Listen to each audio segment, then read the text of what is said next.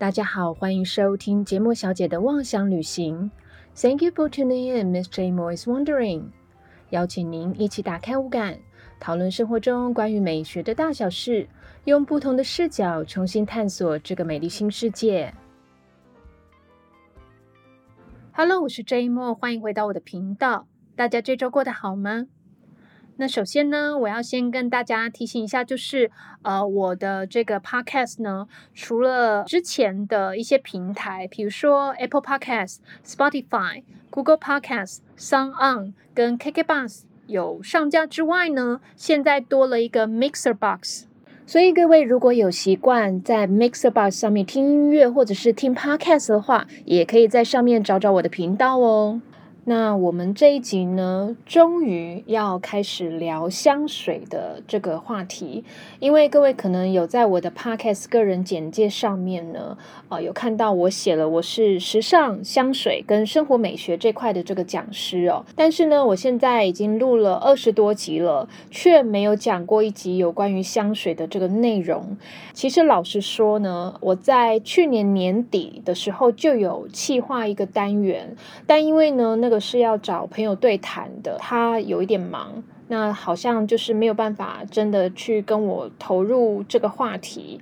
那我觉得其实香水这块用对谈的方式呢，会比较有趣一点点哦，胜过于我一个人在这边一直讲哦。但是目前来讲的话呢，因为这个部分它可能需要点时间，所以就先由我自己来跟大家聊香水这块。那因为这是第一集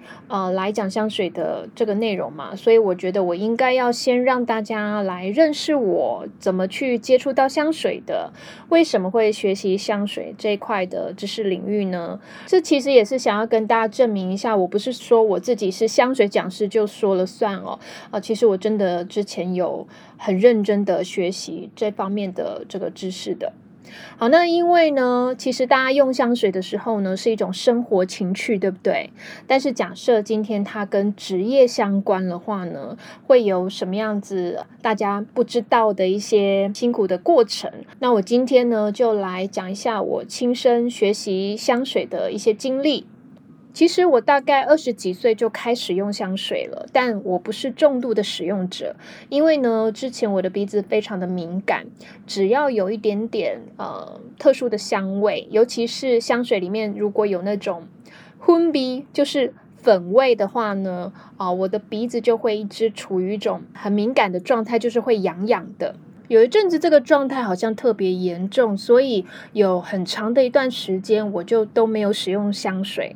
直到我进了这个化妆品公司了以后呢，其实一开始我也不是香水的教育训练讲师，而是零售服务相关的。但是后来呢，因为我在的这个品牌，它在化妆品的领域它有3个品项，也就是它有保养化妆品跟香水。那一直以来呢，其实它只有在欧洲啊、美国啊、或者是中东这边有香水的讲师。当时呢，在亚洲的香水的这个市场份额呢，好像还没有这么大。我记得我好像当时看过一个大饼图吧，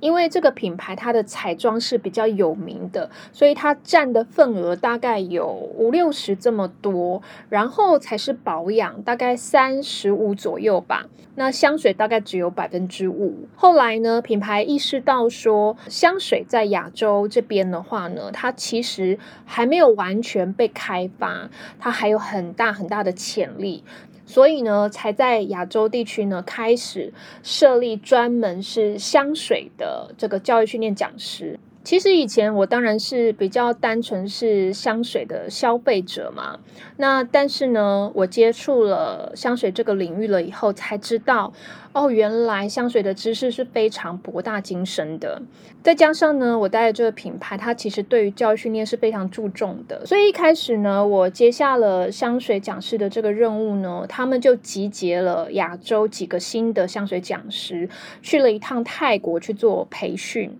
那亚洲地区去的话，就包括我是台湾的代表嘛，那还有新加坡啊、泰国啊、马来西亚、韩国、日本、中国大陆啊等等的。虽然我们已经在各地呢是讲师，但是事实上我们去了这个教育训练，其实我们也是学生，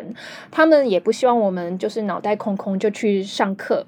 于是呢，在上课之前给我们一份全英文的这个问卷哦，其实不太像问卷，有点像考卷哦。那它大概是单面的 A4， 大概有5-6页左右的这个考卷，就是我们必须要把这个考试卷呢，在去泰国培训之前呢，要把它做完。然后那里面的这个内容呢，可能是关于香水的一些知识，比如说从历史啊、香水的材料啊，还有就是甚至人体嗅觉的构造啊、香水萃取的方式啊、香水的香调家族啊等等的。我其实现在还隐约记得当时考卷的这个题目。老实说，其实如果 Google 一下，应该可以 Google 得出来的。但是呢，因为那已经是好几年前的事情，我觉得大家在讲香水这一块呢，好像还不是这么的普遍，所以有很多题目我都是 Google 不出来。再加上呢，我们那时候的这个教育训练部门呢，有一些人事的异动，所以一整个是兵荒马乱，然后人仰马翻的一个状态。好，那所以我记得我那个考卷我还没有完全做完，但是我真的是分身乏术了，每天呢都加班到10点才下班，所以我就把我这份考卷呢，我还请我的朋友帮我 Google， 结果他说他也找不到。好，反正呢我就没有完全的完成，然后就是在行前的时候呢发给亚洲区那边。好，但是后来他们也没有给我们答案。反正我记得呢，我当时是抱着非常忐忑不安，可是又有一点点兴奋的这个心情呢，去泰国上了这个教育训练的课程。那当然，因为我刚刚前面讲，他是集结我们全亚洲区的新的香水讲师嘛，或者是需要做这个香水培训的一些讲师。这个老师当然是从法国那边过来的，因此呢，他们所有的课程都是英文的。好，虽然呢，我对英文是熟悉的，但是里面有非常多的专有名词都是我非常陌生的。好，反正它就是会混杂着一些法文的专有名词，再加上英文的专有名词，然后所以有很多时候我都是处于一点懵懵的这个状态哦。那对我而言呢，就是进入了一个新世界，也真的是体会到什么叫隔行如隔山。那你说有趣吗？对啦，其实是蛮有趣的。但是我不知道为什么我在职场上，我非常幸运都会遇到一些比较严格的这个主管哦。像我们这个亚洲区的这个主管呢，他也有一点点待人如待冰，然后恨铁不成钢。所以呢，我觉得我有点点像是去了一个魔鬼训练营。我记得整个教育训练的这个时长大概是4天3夜吧，那就是我们就要认识香水的原物料啊，然后了解我们品牌的每一支香水啊，它的这个香味的构造啊，适合什么样子个性的人，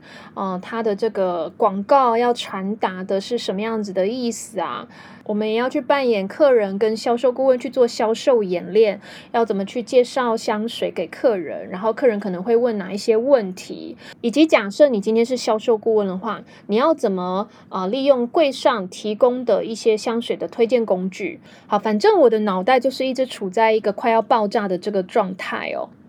那我在想说，会不会是因为我刚进入这个品牌，再加上呢，香水是我刚接触的知识领域哦。那我就问了一下呢，其他参与的这些同事，比如说新加坡啊，因为他们的官方语言是英文嘛。好，再来呢，还有这个泰国的同事，他在美国待了10几年，所以他的英文也几乎是母语一样。因为他们很多人呢，都在化妆品业打滚了很久嘛。但是呢，他们告诉我，其实很多东西他们也不太懂。其实那时候我会觉得他们是不是在假装客气，或者是比较谦虚一点点。反正经过了这次的训练以后呢，我们就各自回到彼此的国家嘛。一段时间之后，也常常会收到新的香水的教育训练的教材，所以都会在私底下互相交流。它是真的很难，然后有很多会让人家觉得混淆的地方。我后来就比较能够释怀，就是说好像不是我一个人的问题。那其实我有跟这个新加坡的当时的香水教育训练讲师呢有聊过，然后就聊说，大家闲暇时间都在干嘛？然后呢，我就说我都在念教材。结果他说他也是。所以你看我们的这个教育训练教材有多难，把我们一票讲师呢都考倒了。有时候呢我在苦读这些教育训练教材的时候，我都觉得我好像在念一个研究所，只不过这个研究所它不会颁发给我学位哦。好，那当然啦，如果只是光读教材，那都只是纸上谈兵。一开始你要当一个香水讲师，你一定要把品牌底下的每一瓶香水它的味道是怎么样呢，还有它的这个原物料有什么呢，要把它记起来。那我的方法就真的是苦读勤学而来的。那当时呢我租的房子离公司非常的近，所以我每个周末呢都会把自己关在这个办公室对面的这个教育训练教室，想办法把每一瓶香水的香味记起来。我记得那时候的教育训练主管呢就跟我开玩笑说，其实我不用租房子啊，我其实可以住在这个教育训练教室里面，然后呢去买个健身房的这个会员啊，去那边做完运动以后就可以洗澡。那因为呢这个品牌我前面讲了，它还有保养的项目，他们有时候要做一些护肤的练习，所以他们在教室里面其实是会有护肤的这个躺椅或者是说护肤床。那时候想想这个 idea 还不错诶，反正我花很长的时间在这个教室里面嘛，所以我其实就可以省去通勤的时间了。当然我没有真的住在那里面，如果真的住在里面的话，我觉得现在想想还蛮心酸的。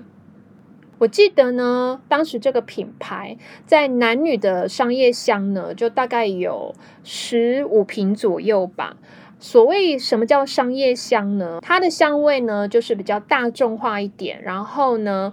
你可能光看它的瓶子就知道它是哪一瓶香水，比较有记忆点。那常常呢在广告啊杂志啊或者是电视上面你也都会看到，所以一般的大众是蛮熟悉的。但是呢那个时候他们也有所谓的高级定制香水，有10来瓶吧。好，它的瓶子就会比较简洁朴实一点，因为它这样子系列的香水，它更要让大家关注的是它瓶子里面的香味，还有它的这个用的香材呢，可能会比较高级一点点，而且比较小众。我想就是大家现在普遍会说的所谓沙龙香吧。那因为各位知道气味是很抽象的东西，我当时是怎么做功课的呢，我就是把每一瓶的这个香味呢喷在试香纸上面，然后呢粘贴在我的一个笔记本上面。我会在试香纸旁边呢去做一些香味的描述，还有它这瓶香水的原材料有哪一些。有时候你甚至还要在这之间呢做一些比较，要不然的话，假设今天销售顾问啊问了一些问题，因为这有可能是客人会问他的，那你可能会答不出来。好，比如说我前面有提到所谓的香调家族，好，各位有机会我会开一集来跟大家说明哦。好，反正呢，就是假设今天它是一个在柑橘家族下面的，比如说甜橙啊、柠檬啊、佛手柑这三个不同的材料把它单拎出来的话呢，你闻它呢它之间有什么样的差异，比如说它会带点甜味，或者是它比较酸，还是它会有一点点辛辣的味道。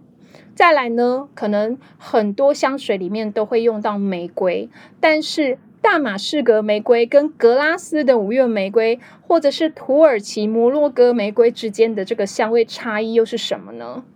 老实说，这真的要花很长的时间呢，你要去做比较，或者呢，就是把这些嗅觉的记忆呢，把它印记起来。那前面我有讲说，其实我鼻子本来是比较敏感的，后来呢，我自己这样子训练了以后呢，好像这个问题就渐渐的没有那么严重了，也就是说我对于香味的这件事情我已经渐渐能够适应了。老实说，在整个化妆品的这个产业呢，我待的这个品牌它是真的非常愿意花钱花时间去训练人的，而且这些训练真的是非常非常的细微。我不太确定其他的化妆品是怎么样训练的，但是我觉得这个我待的这个品牌真的是非常极致了。那后来当然陆陆续续我们还是会有一些有关于香水的这个训练，尤其是我们负责教育训练的这个讲师呢，要带销售顾问里面呢，我们这个品项下面的这个专家，好，比如说呢，保养有保养小老师，彩妆有彩妆师，那我就要负责的就是销售顾问里面的香水师。因为呢，对于销售人员呢，他们就是去上课，但是对于我们来讲呢，压力就非常的大。好，比如说我们要去上课前呢，他通常大概会2-3天前才会给我们到时候上课的一些教育训练的这个教材，那当然就是全英文的嘛，他们通常都会修改到最后一刻，然后呢，再丢给各个国家的这个教育训练的讲师，那你就要在很短的时间呢，去把这些教材消化。为什么要先读过这些教育训练教材呢？因为我们教育训练讲师呢，过去呢还要帮这些去参加上课的这些销售人员呢去做翻译。我印象非常深刻，就是我们要去东京上这个香水的课程，亚洲区的总部就告诉我们说，我们所有人都要先读过《小王子》，各位应该知道，就是法国名著《小王子》，我们就非常的纳闷啊，为什么要先读《小王子》呢？好，反正不管怎么样，因为我要翻译，我就买了一本中英法3种语言的这个《小王子》。当然我看不太懂法文，所以法文那一块我只是备用而已啊，最主要看的是中英对照，因为我想说这样可能会比较快一点点。而且我必须要从书里面呢去发现一些有什么蛛丝马迹可能跟香水有关系的。后来呢，我们到了东京了以后才发现哦，原来我们上的这个课程呢，它其实是结合日本当地的香道。好，所谓香道呢，就是香水的香。那就像日本的茶道呢，你可能有一些礼仪，或者是呢用比较沉静的心呢去品味抹茶的味道，甚至它带来的一些精神的内涵。香道也是这样子的。好，简单来讲呢，它就是把一些干燥的香材，或者是有一些香味的这个木头呢，它把它点燃，然后呢，可能有一些已经成灰了，然后把它放在这些灰里面焖烧，然后杯子的上方呢，再把这个香灰呢，去把它用工具慢慢的爬成一个小山一样。然后呢，在这个香灰中间挖一个洞，就会看到这个香烟呢，然后你要用手去遮着这个杯子，去品味这个香味。在品味的这个过程中呢，你的呼吸不能太用力，因为你可能在呼气的时候，有可能会把这个香灰吹走。反正整个闻香的仪式呢，是蛮庄严肃穆的。那这个部分我会把照片呢放在我的 Facebook 上面给大家看一下哦。好，那为什么之前需要先读过《小王子》这本书呢？因为它要我们在品味这个香气的时候，再去对应《小王子》里面的某一个角色。比如说里面的小王子呢，他是比较有赤子之心的，然后会比较多愁善感一点点。那再来呢，玫瑰花他很傲娇，对不对？那小王子虽然很爱他，可是他对于小王子的爱却是要求很多哦。那当然其他还有什么狐狸呀、商人啊，还有这个飞行员等等。反正就是我们在闻香的时候呢，要去思考一下这个味道，就像小王子书里面的哪一个角色他的一个个性的设定。那其实我觉得我们的教育训练部门真的是非常用心良苦啦。那因为他想要借用这样子的一个训练方法，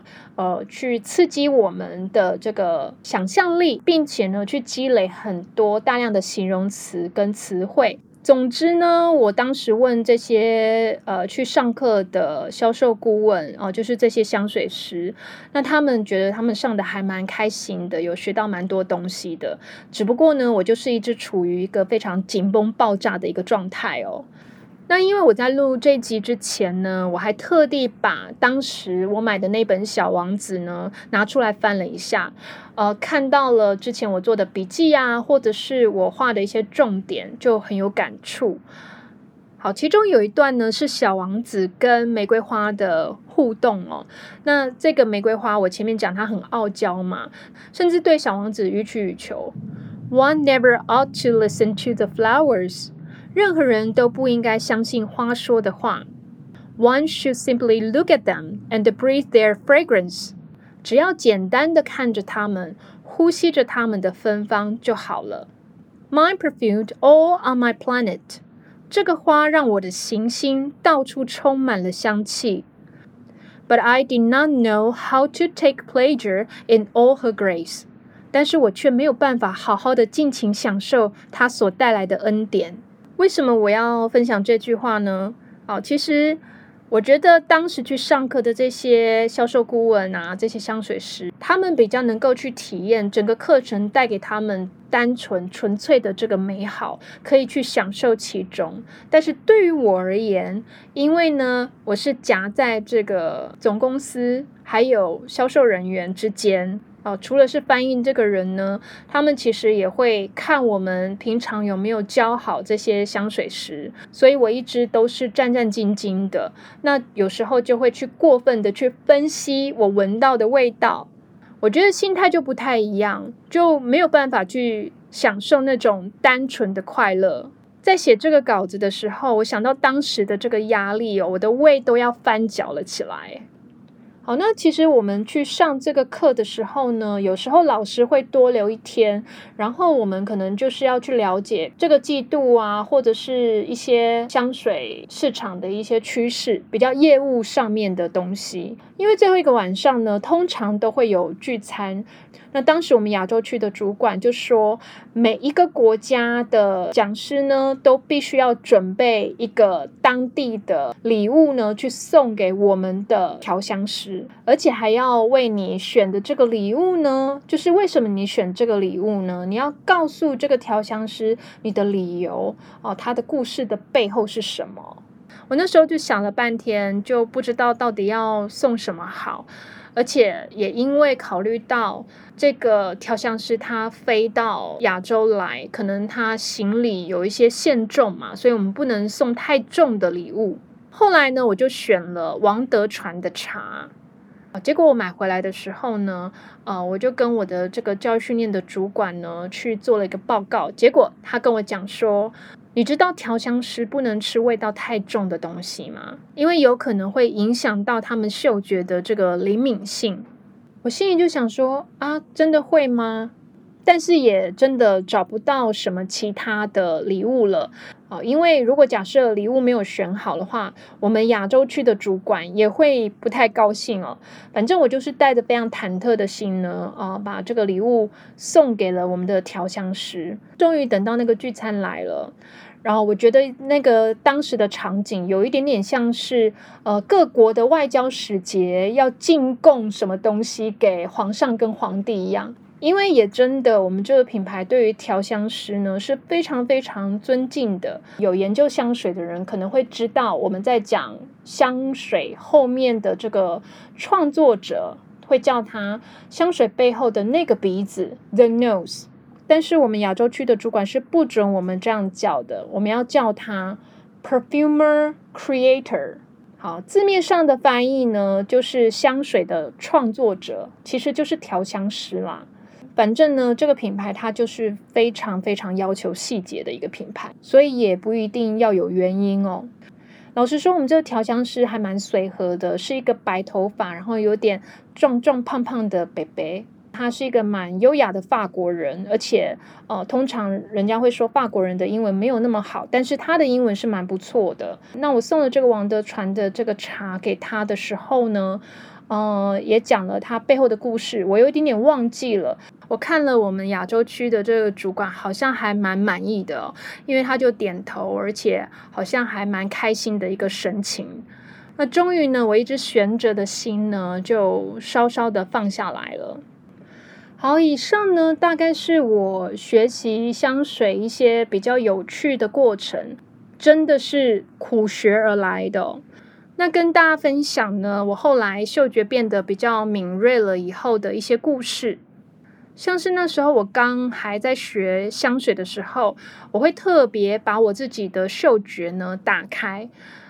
有一次我去坐捷运，我记得那时候是要往台大公馆的这个方向，那在我前面排队的是一个男生，我从他的这个背影看呢，其实感觉他穿的就是很干干净净，身上还背个吉他，搞不好是台大的学生哦。不过最吸引我的当然还是他身上的味道，那我觉得他身上的味道呢，感觉非常的熟悉，于是我就一直一步一步的靠近他，然后忍不住呢，那个鼻子呢就很猛力的在闻他的味道。后来呢，我就忍不住开口问他身上的味道哦。不过我要跟大家声明哦，还有小朋友不要担心哦，阿姨呢，没有搭讪的这个习惯哦。我是真的，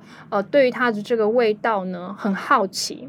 所以呢，我就真的开口问他。结果他一转头过来的时候呢，哇，真的是一个很干净，而且还蛮有气质的男生呢。虽然呢，阿姨心中呢有一点点小小的激动，但还是故作镇定的说：“诶，同学，你方便告诉我你身上擦的味道吗？”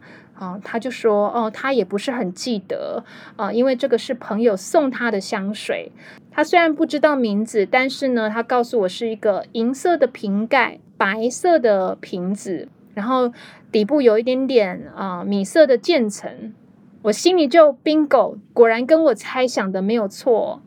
然后我就跟他来来回回再确认说，诶，你擦的这个香水的品牌有可能是什么什么，然后上面是用红色的字写的。终于失忆的他呢，渐渐恢复了记忆，因为他身上擦的味道就是我当时带的这个化妆品品牌里面的一瓶男香。那因为那时候在台湾好像已经快要断货了，就是仓库的存货如果卖完的话就不会再进了，现在应该在台湾的市场是完全销声匿迹的一个状态。不过那时候我们上课还是有上到这一瓶香水的，就很惊喜的发现我好像渐渐的